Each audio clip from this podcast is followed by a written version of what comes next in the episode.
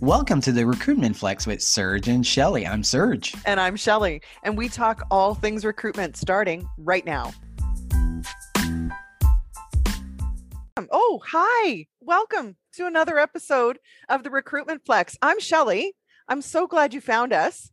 And joined with me today, of course, is my partner, that is just platonic partner, Serge Boudreau. Serge, tell me, how has your week gone?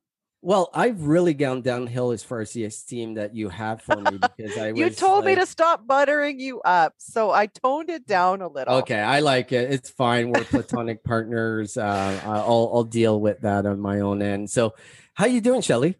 I'm. Do you know what? It's been a great week. It really has. I've had um, some new customers this week, so I'm really excited about that because you know how long that takes. It's a lot of work um, but also love like i met some new people this week people that i wouldn't normally have had an opportunity to meet and that just makes being um, you know working out of my house every day kind of kind of uh, i can survive it well, and we have someone really cool for you to meet again I know. today. And I'll Search. introduce him in a minute, but I need you I need to tell you a personal story that happened to me yesterday. So oh, okay.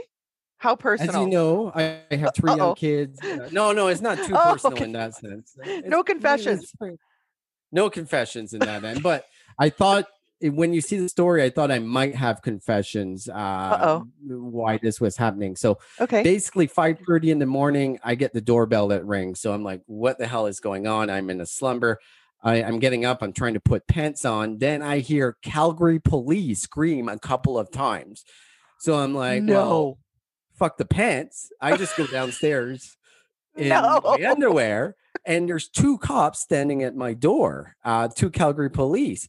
And what had happened is my door was wide open. So at night, I went out, I was on the phone talking to someone, came back in, didn't close the door, forgot to lock it. And the door with the wind opened up in the middle of the night. So it's like minus 10. I'm in my underwear. and no. um, you know what happens in minus 10 in underwear. I won't go into that so I'm talking to the and, and, the neighbor who was going to work saw my door wide open and thought that we had been broken into. Oh my god! Um, and I, but the first thing I think of is I have like the twins sleeping, and I'm like, I didn't hear them. No one kidnapped them, and we have a gate upstairs, so they didn't come down. And my yeah. five year old was in bed, so I knew she was good. So, anyways, it, it was a little oh, bit of a hassle. Freak you right uh, out! Oh my god! But so david my apologies. I needed to share that story with your audience so absolutely. I want to i'm really excited about this guest and i'm pretty excited every week as far as because we have amazing guests and i think Agreed. when we thought about uh, starting this podcast we really wanted to bring industry experts and people that have deep expertise in in multiple ways especially also in the tech world. So wanted to bring in david bernstein. David bernstein is the vp of partnerships and industry relations at JobSync if you've never heard of JobSync, you're going to hear about it. But uh, so, David, welcome. Really appreciate having oh, you on the show. Super excited to be here as well. Thanks, Serge. Thanks, Shelly. Happy to be nice here. Nice to have you. Where are you located again? You're in California, right? Yeah. Well, if anybody knows the Bay Area, I'm hanging out in a town called Fremont. It's actually it's um, closer to San Jose than it is yeah. to San Francisco. But yeah, looking at 62 degrees on a on a beautiful Thursday afternoon here. And yeah. if anyone, if uh, anyone sees the video, they're going to be like, "This guy looks like a guy from California." So, ponytail and all, yeah, yeah. There we go. Exactly, exactly. yeah, so leftovers from my Berkeley days. Yes, exactly. David, um, excited to have you on board, and I'd be curious as far as uh, you've worked. Going through your profile, I was really impressed with the companies in our industry that you've worked for but like everyone else, um, did you fall into the recruitment space? Tell us a little bit about your journey, how you ended up in recruitment. Okay, so don't laugh. but I actually, um, so actually, HR uh, t- and talent acquisition specifically is a second career for me. Um, 26 years ago, I made that change, I'll say. But um, I, I actually started my life thinking I wanted to be in the helping profession thought I wanted to be a doctor, and then that didn't pan out well. Um, I bombed bombed in calculus and chemistry in college. So, um, like, what am I going to do here? And I went down this route um, in, in, with psychology, and I actually worked in the psychiatric profession for a good number of years. Um, turned 30 years old and I said to myself, holy cow, I have a bachelor's and I can't do this for life. Uh, I'm going to live on, on top ramen. What am I going to do? I can never get married, have a family. So I, I looked around and I'm like, okay, um, maybe there's something else I can do that's similar. And I, I found my way into an HR job at a small HR tech company called PeopleSoft. Um, and there I was, and it was this kind of wild, wild west where we were, you know, the mandate was we're going to use our own product, but that was about it. I mean, we were, I mean, the company was growing rapidly. We were uh, forced to use our own product. It was really version three of PeopleSoft client server. Ooh, yep. Right? no email, no internet, right? I mean, this is dating myself, but um, yeah, we were uh, trying to figure out how to run an HR department leveraging technology, and we were supposed to be the poster child for it. Um, and, and, what I what I quickly learned about me was, uh, and I should have had this realization sooner in life, but what makes me tick, what I love to do, is make things work better. And mm-hmm. when I reflected on what was I doing in the hospital settings and and, and the group homes and right trying to help a person get their life back on track but um, I didn't go. I didn't. I didn't gravitate to HR to be employee relations. I wasn't looking to kind of be the therapist at work. I, what I found super exciting was there's this new entity. There's this new organizational structure. This thing that could operate even better. And what were the tools and ways? Right. The terminology was different from from a hospital setting compared to corporate, but um, you know, so it, it's diagnosing versus, you know, uh, business mm-hmm. process reengineering and treatment planning. The, the word, the terminologies are different, but the, the outcomes are, are, are similar. And what we, um, what I found myself doing was gravitating towards positions. I came in as a recruiter, right? And, and that's what I was doing right away. But then there was all these broken pieces that just needed to be fixed. And I just said, mm-hmm. wow, what, are, how would I do this? What was it? Right. And I leveraged all of my past career and um, then I had this additional thing, right? I had I had this makings of a tech stack, right?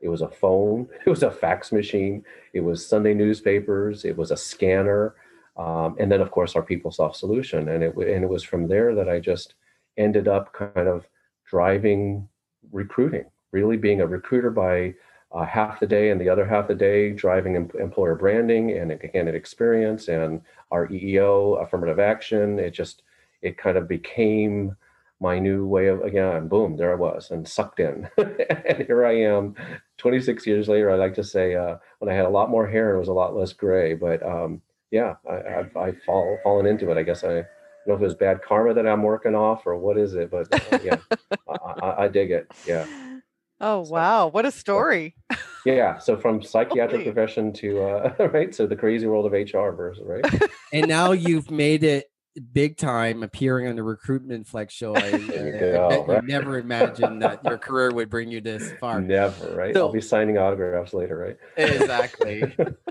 So now you're Hollywood a JobSync, and I, am assuming a lot of our audience doesn't know what JobSync mm-hmm. is. So I, am going to put you on the spot a little bit.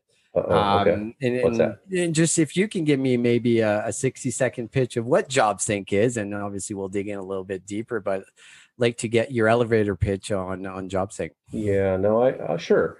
Um, and and I appreciate that because we're in a category that doesn't occur to most people in yeah. HR and TA to think about. It's a buying category uh, called integration, right? Mm-hmm. Uh, automation integration.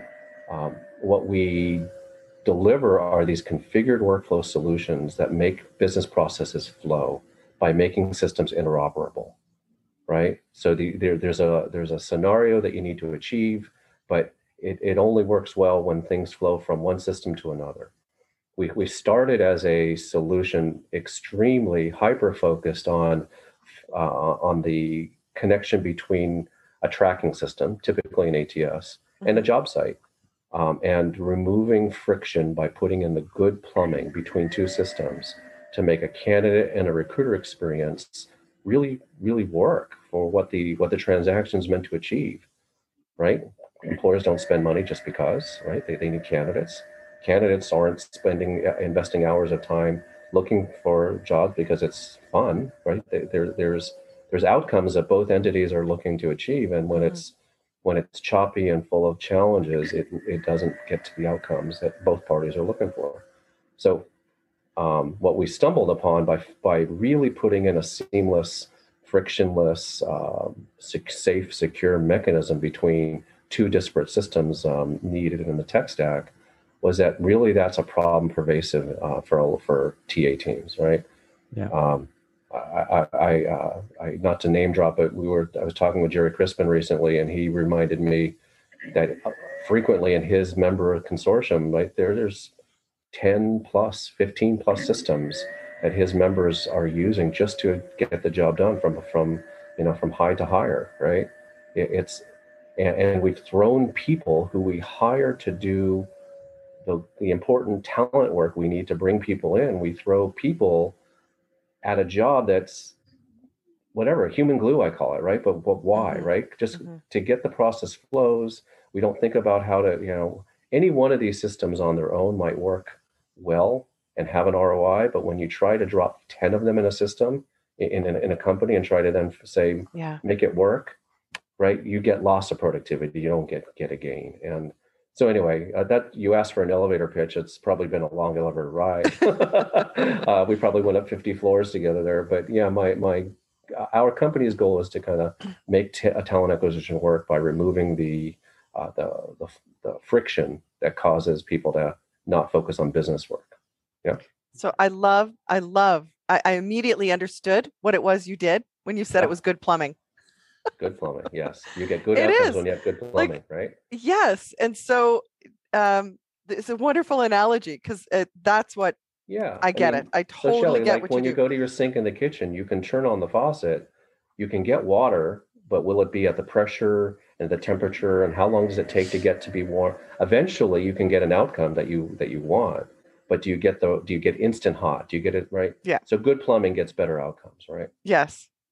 So you know, we think about um, candidates making their way to an applicant tracking system. And I, I know Serge and I have talked about this a lot. Like there's a lot of like there's a lot of technology out there when you know call it an ats take away the brand name but mm-hmm. ats generally um, it it tends to put fear in the hearts of candidates um, I think, um, and again, I'm not naming names, but I think about some of those really cumbersome processes where, you know, candidates get to the ATS and they're like, I'm out of here. Like, I'm not doing this. Right. like, how many times do you have to be dragged through some gruesome process to apply for a job? I'm interested in the job. I'm interested in the company, but I get to the ATS and I'm like, fuck no. Like, yeah. I am not, I yeah. am not going through tap, this. Tapping out, right? Yep. Yeah. Yep. So I mean, I have an opinion on why conversions are so low. Do you have any thoughts on that? Like when they get to the website, like I I mean it's it's just what I think why why the conversion rate drops to 1% or something.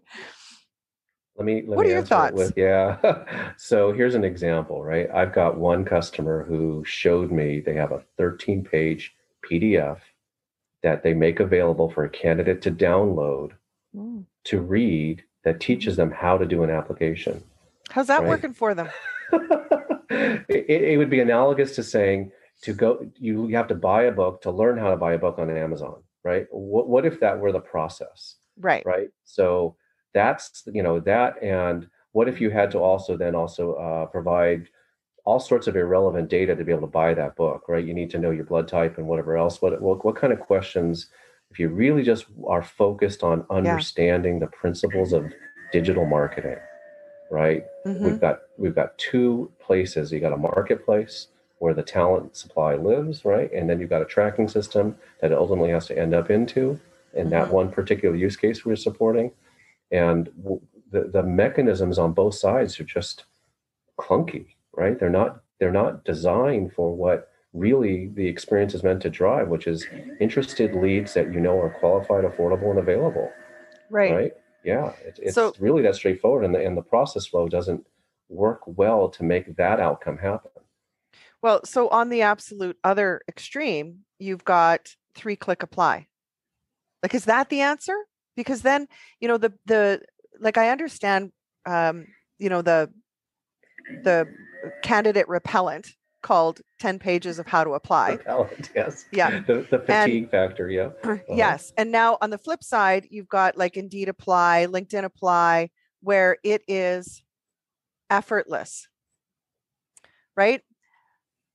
Some uh, I I'd love to hear your thoughts on, you know, somewhere the extremes. I mean, you know, my feeling is you kind of I don't know if it's like a zero effort to apply? Like, what behavior are we driving? Share with me your thoughts on that. So there's something there, right? When you when you're on Amazon or at eBay, they don't transfer you to a seller site where you're asked to re-enter your shipping information and your credit card, right? Fair. The things, right? So yeah. why should you have to do that, right? But the experience, if you're you know, if you're I don't know, the, the, the, buying experience for each job can be unique and there's going to be different requirements. I, I think, you know, I, the mistake, let me, I'll say it this way.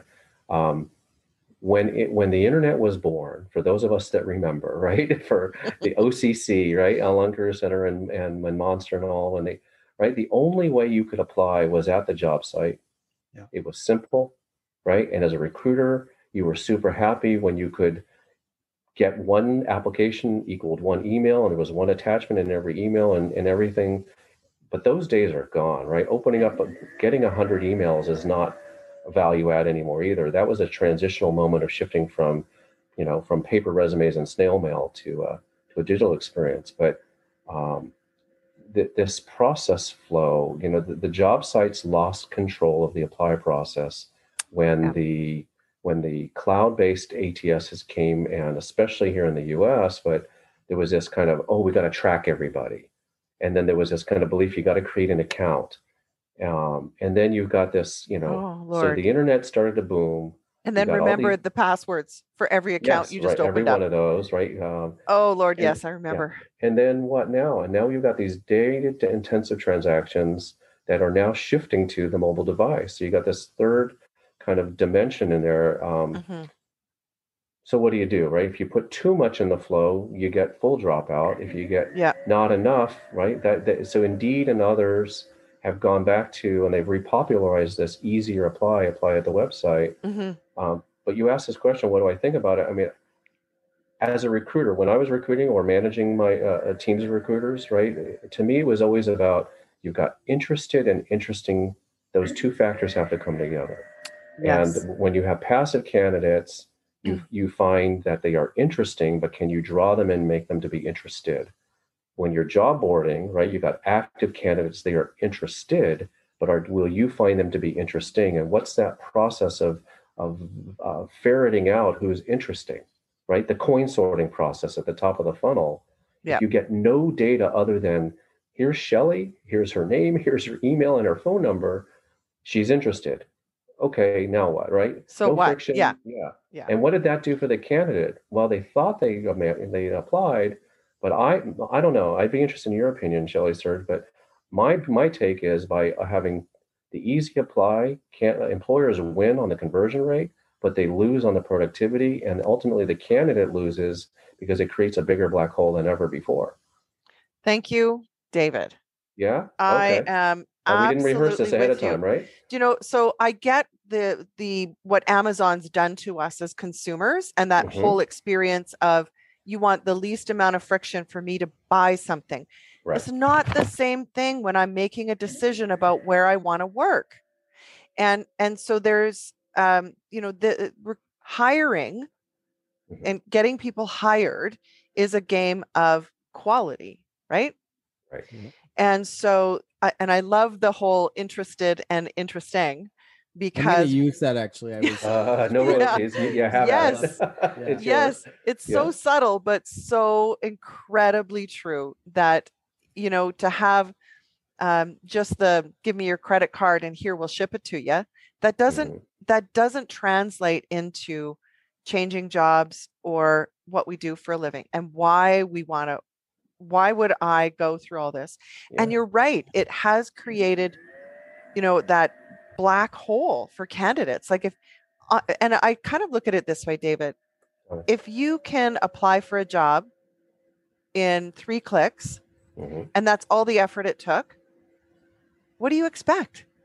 Well, like, do you really expect to be seriously considered if all you did was, ah, here you go? You know, well, here.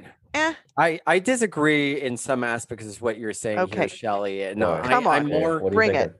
I'm more on the fence that easier to apply removing the friction is it, it definitely because you, you got to think what a passive candidate is. Like to give you an example, Indeed's traffic. So Indeed's traffic in Canada is is around 14 million unique visitors. That might have changed from my days. And there's 18 million people in the workforce in that sense. So in reality, you've got like 75% of people going to Indeed every month, and not all of them are active job seekers. They just want to figure out what's going on. And there's a reason why job boards are extremely busy on a Monday morning is because your boss is an asshole that day. You're like, screw this. I'm going to look at what's on Indeed. It doesn't mean you're really serious. You're just serious in the moment. So the ability to take those people and capture them when they're in a position that, well, this job's interesting and they're not thinking about it before and we're ready, but it's like, why not click on it and apply? You might not have had access to that candidate before. The flip side to it, and Shelly, I see you shaking your head because uh, you know I'm right. no, because I think you're stuck in 2010. 2010? What are you talking about? Are you kidding? Passive candidates? No. Sorry, no, David, but, we're gonna duke it yeah, out here right in front please, of you. Yeah, it's like no, when yeah. your mom and dad fight in front of you, and you're like, "Can you guys just uh, take your argument when I'm?" Well, I, I, think you're right. okay. I think you're getting stuck on passive, and maybe that's the wrong word, but yeah, I'm using a word that's relatable yeah, to that. Come sense. on, but no, it's you are everyone's active in some ways. Yes. Okay. I'll give you that. You win one point. There you go. More casual, uh, though. Casual uh, seeking. Versus... Exactly. They're more casual in how they're looking for a role, and they might click. And you would never have had access to that candidate if you hadn't had it really frictionless for them the flip side to it and to me i'm all about removing as much friction as possible when it comes to mm-hmm. to applying i think even three clicks is maybe sometimes too much and i know you you agree with that you don't agree with that particular but where a candidate can get out of the black hole is being really having a resume and when i say resume i mean it in a grand scope of thing a resume I hate Indeed's resumes. I hate how it comes into the ATS. It's very standard, has no personality in it at all. But this is where you have to be creative. This is where you create yourself a portfolio of the work you've done. This is where you do things that really make you stand out from the other candidates in that space that you're in, as far as because everyone's in the same boat. Everyone's has the one click apply. Everyone that's applying is probably in the same boat and everyone is just clicking on it. But if you can go that extra step, yeah. And, okay. Fair enough. You're, you're, ahead of the game. So I, I guess we're kind of on the same page, but in reality, I'm like, don't add more fucking steps. I don't want to see be like, here enter here's your resume now enter all your information all over again which is still right. not a dead thing it still so, happens so mom dad what if the if i get if i try to get in the middle here um, yeah, yeah, come, come on, well, it, makes me, it makes me wonder and again not to sound like a politician but what if there's something that's more the hybrid of, of between right? Okay. what, what's the optimal amount of information that you need from somebody? And and leveraging yeah you don't need to ask the candidate the, the their name and address and whatever else because resume parsing and profile uh, registration profiles can you know that should ought to be those are table stakes. Yeah. But but i'm imagining again i'm going back to my days when i was a recruiter right? If if i'm just getting uh, that there's this person named shelly and now i have her contact information and and for this particular job but um, i think of it like kissing a lot of frogs to find your prince and princesses. Do i do i have to if i have to pick up the phone and find out has she coded in Java in the last three months or not, right? That's not going to necessarily be on her resume, right? Maybe, maybe not. And to your point, Serge, maybe it is. Maybe someone's smart enough to say when they last coded on a on a on a key technology, but I don't know. I, I think if there were a way to capture just enough, does that make sense? Yep. Yeah. Right? What is just enough though? Like in in that sense as being on a recruiter side well, what i need as a recruiter is so what yeah so i'm seeing customers doing interesting things they'll have an ats with 250 questions that that horrible thing you were saying before shelly right but what they're portraying on let's say on indeed are, are five they're taking five key questions at the front end and making that kind of the, the, the DQs, right? The screeners, as, as, as we think of Indeed kind of popularizing that, that phrase again, right? Screeners, uh, as if they invented it. But um, but, but capturing uh, just enough. Uh, anyway, food for thought. Yeah, I, I didn't mean to cut you off, Serge. Yeah, what, what, do you think? No, I think you made a really good point, and you've made me rethink a little bit um, what I'm saying because you because one of the thing is is I want access to that candidate that maybe I couldn't have gone. Uh, so if the process was uh, had a lot of friction, but the flip side to it is I'm pretty tired of going through hundreds of resumes coming from these sites that uh, the great majority are not qualified. So those screener questions or whatever you want to call it, sometimes they have a really good impact when you're looking for a particular skill set. So I'm on the same page. Let me segue a little bit though. Um, sure. Another element, and we've been talking about this, is is on autom- automation. And automation is something that I hear all the time when we're mm-hmm. talking about every recruitment influencer and every they're talking about automation. And I can guarantee you the most of our audience listening right now has heard of automation in recruitment, but has no clue what that means. Is that chatbots? Is it is it rec- automating your process and how that looks like? So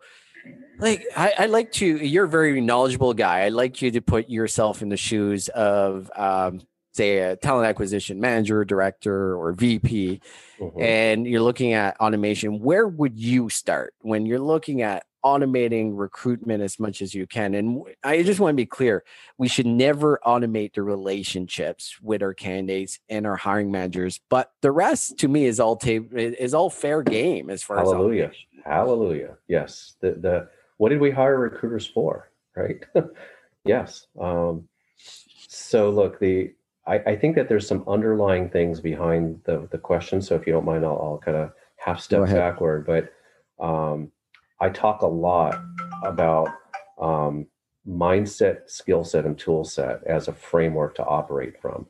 Um, tool set obviously is the third item on by design. It is meant to be. We unfortunately i think many in hr we get caught up in we know we're overworked on doing things we shouldn't have to do and so we jump to all these shiny silver objects.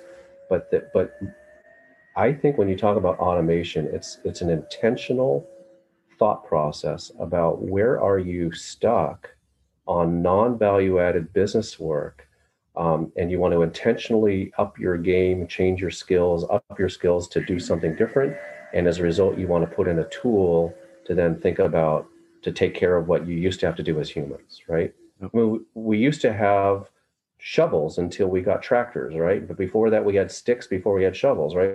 We're always as in a pursuit as humans to try to leverage something to do the work better. But then what do we do different um, when we don't have to do, right? When we have a tractor now instead of a shovel, what what do we do now with that with our time? Um, but flipping the script in, in, in, in, all of HR, I think the problem, not just in talent acquisition, but HR technology purchases meant to address automation tend to be thought of as a cost. And when you're thinking about automation, you're thinking more about making an investment and, and making a, a spend on something that will have an ROI, that has a defined payback and value because you, you will save money and you will be able to achieve business outcomes, which is right? We in recruiting are meant to help a company meet its talent needs, right? That's it's so straightforward, and yet we get lost in in the day to day. One one more piece on this before I kind of let you let you may uh, kind of chime in on this, but I have never. And, and people have heard me talk will, will hear me say I've said this story before, but I've never met a recruiter who wakes up every day, rubs their hand together in glee, and says, "I'm going to give my candidates a horrible experience." Said no one ever, right? It, it a poor candidate experience comes from an overworked team that are too focused on tasks. So, where do you start? How do you think about automation? What's the number one thing? If you could only spend a, a dollar, as we'd say, what's the biggest area of pain that's preventing you from? I'll go back to your word Serge. You, you talked about relationship building as the fundamental crux of what we do in recruiting, right? What's impeding your ability to build and maintain relationships? Yeah. Boom. I, I, again, I, I um, there are some kind of guiding principles. I can rattle a few off if you'd like. Um, you know, frequent repetitive tasks that are often that can be scheduled. Yeah. Great for automation, right? low value must do work um, that you know prevents you from getting your other work done. We've been saying something that's very rules based, right? All you know, those are just some off the top of my head some examples of how to think about what what's the right kind of thing to automate but thinking about what kind of gets in the way in your day in an eight hour day haha eight hours right? But what, what's what's stopping you from spending the preponderance of your day on the relationship building tasks right? So i don't know. Anyway that's a long monologue. No i i think you so hit what, it what would on. you think it is serge? Like what's the one what's the one thing that you wish you didn't have to do well, I, I, think you mentioned a lot of things are repetitive in the sense that right. you try to eliminate. But the one, one, one thing, uh, and that is the most frustrating thing, and and I know for my team and teams I manage is is scheduling interviews. Scheduling interviews is the most painful thing to do in recruitment, uh, in my opinion, because you're basically coordinating two people. You're you're now it's no value add now. Yeah. Basically, it's yeah. no value add in that sense. Yeah, it's, yeah, yeah. It's not time spending. You're you're basically coordinating it, and there's nothing like it has to happen. But these are the type of task in my mind. You should be looking at how you automate this uh, as in many ways as possible. So uh, yeah, you saw my in, resume right on my profile. I mean that I worked at a at a chatbot, the digital assistant company. Yeah. I, I can tell you of all the sexy things we were marketing. The number one use case that sold was exactly what you just said, Serge. And you know what was number two? What? was the was the nudge. So, hey Serge, today's your interview. Will you be coming? Right. So first getting it scheduled, and number two is the nudge. Right. So absolutely perfect for a digital assistant, for example. Mm-hmm. Well, you mentioned eh, like I think that's a really good point because, and I know Canada and US is a little bit different here. The rate of ghosting in the US for people showing up to interviews, this is before COVID, but site interviews mm-hmm. was shockingly high of how many people didn't show up to interviews. And looking at companies, what they did in automating exactly your point. Hey, your interviews today, and even sending a text message, they saw mm-hmm. the engagement rate go dramatically up in that end. So absolutely, I think you're bang on you, Shelly. What do you think? Is there anything in in your world that you would like to see automate? Well, do you know, I I think you we've always struggled with this in recruitment. Is you know to be able to quantify somebody's experience uh, because we can read resumes and i agree like when um, the indeed resume I, I know what it was intended to do mm-hmm was to because uh, some way to look at data in in a grander scale. Uh, but what it did was cause blindness in recruiters like holy smokes. Wait wait. Yeah say more. Well if you had yeah if you had to read um 100 resumes that come through the indeed apply mm-hmm. that are all in the same font with no personality and you have to read through all those like you get to resume number 30 and you're exhausted. Like you yeah. you absolutely you know as humans on the receiving end. So if there were a way to somehow because i don't trust the system when they try and rank and score. I don't trust that the candidate some of the best candidates didn't even answer the pre-screen questions. I'm still going to look at them because i don't trust the system. I don't right?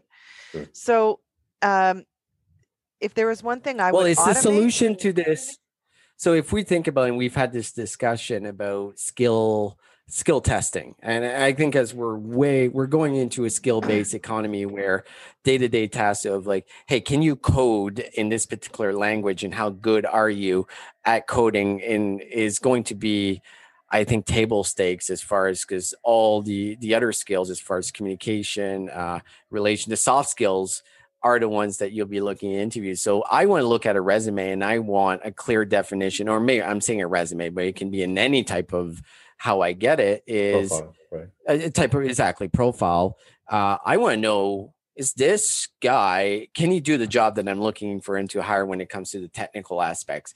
I'll figure out the rest the technical aspects I need to know almost right from the start before I spend any time. Right. And we're seeing that with roles in tech and creative. Uh, right. Uh, it's becoming way more common, so, even though it's kind of taking a step back. Like testing used to be massive, and a lot of companies went away for it for a long time in that sense. But how about let's we're almost running out of time. So I want to oh, move oh, sorry. to because I was I just wanted subject. to one go ahead go ahead I one last piece in terms of automating and i think it's the biggest missed opportunity that that linkedin has ever had.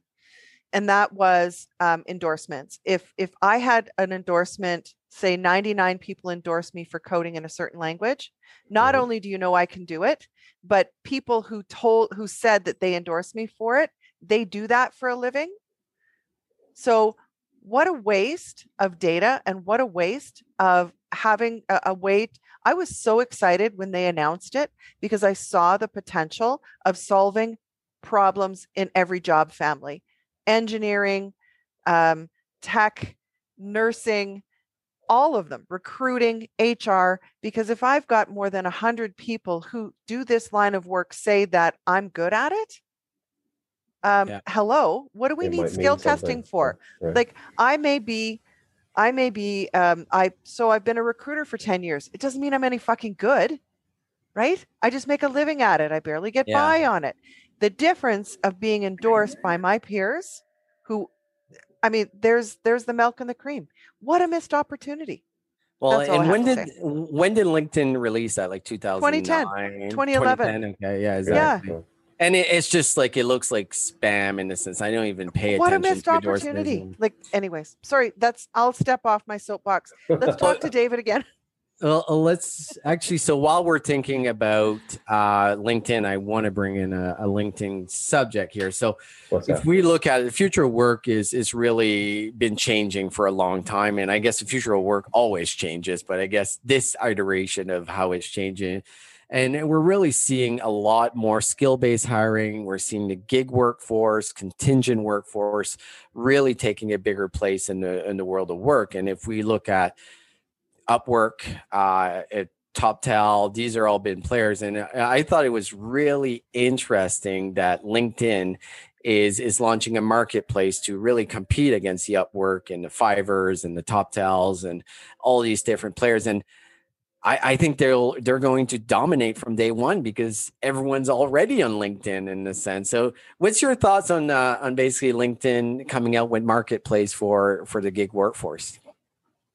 You know, I, I tend to agree with you, Serge. I think that they have um, it's a natural evolution from where they are, and they have. Um, I think the the thing that, I'll say this way: for for if I go back to what what why would I want to be a gig worker, right? It's a for me it would be about wanting to have more control in my life, control on my assignments, control on my schedule, my control on where I work, right? So being that level of control um, and I'm not feeling right. Uh, what what the amount of hours I want to work, all of that kind of boils down to control. But one of the things that you lose as a gig worker, right, is that you lose your employer investing in your education and your training, right. Yeah. So gig workers are now suddenly responsible for themselves, right, and you certainly get a lot of oh, you know, uh, on the job o- OTJ kind of experience, yeah. which you know. But what you know linkedin has really made plays into other things right with Lynda and other right to, to so you have the access that they've got the database they've got the way to figure out you know and, and they can now e-commerce market you you know classes that might be really good for you to think about next right or yeah. you can quickly say i'm now this but i really you know what's the next thing it's all in there in the, in the certainly you can go to udemy and and others uh, right at coursera but they've got you. You're on LinkedIn, right? So that they have an they have an advantage. I think that yeah, it'd be interesting. It's theirs to lose. I think maybe in some regard, right? I think you're right. I think it's completely for them to lose. Uh, like if they really want to take this seriously, and we've seen it's so I've worked with Upwork, I've worked with Fiverr, and I've I've been in TopTal, I've been in their systems, and I think there's so many areas of improvement that um, LinkedIn by just making some adjustments uh, can can grab the market in itself. But then you take the LinkedIn brand, then you've got a massive brand that uh, is well recognized. Plus, everyone's already on it. You've already got a captured audience, like exactly how you describe. Like if they fuck it up, as no one's fault but theirs because uh, they should be able to dominate this market really, really yeah. quickly. And, and, and, it's a little bit off topic, but you, you know what they did on the other side with the Microsoft you know acquisition, right? When you're writing your resume in Word, right, yeah. it makes a connection out to LinkedIn and it starts pulling in suggestions on how you can think about building a good resume based on the knowledge graph of you know how many billions of people on LinkedIn. It, it, it it's clever, right? It, it, certainly creates a place where uh, you know you'd want to go, right? you could feel like you'd be you get something of value there. So um, yeah, it'd be. I, I suspect that they'll eat a lot of market share pretty quickly. Yeah, and I, am not sure how big Upwork is, and in that sense, but hey, David, it, has been amazing having mm-hmm. you on the mm. show. I think your insights have been incredible. Um, Thank you. Yeah. So, uh, on that note, David, yeah. if our listeners want to learn more about JobSync, oh, um, how do sure. they find you? Where well, do they like? How yeah. or can they reach sure. out to you? Absolutely. What's the best um, way to, to understand more about yeah. JobSync? Um, so JobSync.io is one place. Oh, and if .io. Up, okay. Yeah, we're a .io company. If okay. you um, if you sign up there, it actually ties to my calendar, so that's you'll, you'll get directly to me. But I'm on LinkedIn. David Seth Bernstein is my uh, my profile name. Um, you can email me dbernstein at jobsync.io. But yeah, I'd love to you know, and I'm big on networking. So whether or not you're interested in, in the product and just, but you just want to talk and learn more about these ideas, um, I, I, think as I uh, I've said a couple times um, in in the past couple of weeks here, I mean, you know, we're we're in a category that most HR teams and TA teams are not thinking about as a buying uh, category. Yeah, they don't they don't realize that there's um, there, there's a phrase in psychology. I'll go back to my my prior life. Right, it's called learned helplessness where you're in a bad situation and you learn to cope with it versus finding a way out. And uh, I think that there's a lot of parallels here where we've kind of learned and had to make do, and we don't get enough resources or money or whatever it is, but we've kind of made do with this overwhelmed recruiter work that interferes with our ability to be the value add talent advisors and all these other things that we could be. Um, but anyway, so so being, you know, back to Serge, you were asking about, you know, being intentional about automating and thinking about how you be the recruiter that you want to be. And um, yeah, I'm happy to have those conversations all day long, whether or not you're going to think the JobSync uh, platform is for you or not. It has no no matter. Reach out to me. Let's talk. That is a great offer. Thank yeah. you, David. Yeah. And, and you know what I love about recruitment, our community, especially in the last couple of years across the world, has grown so rapidly, and we're all helping each other in that right, sense, and and taking advantage of, of meeting someone like David. Like if you were a practitioner listening, um, I, I, think there's a lot of benefits of reaching out to people and other people we've had on the show as well to get their insights because we're we are living sometimes in our own little bubble and um, that's not the way for us to improve so david I, I, appreciate you offering that as far as people reaching out and i really pleasure. appreciate you having the show so um, have a great california afternoon Oh, yes. Pleasure. Yeah. I'm super Wish I was there. Yeah. Well, and thank you again. I appreciate it. Thank you so much, David. Have a great day. All right. Take care.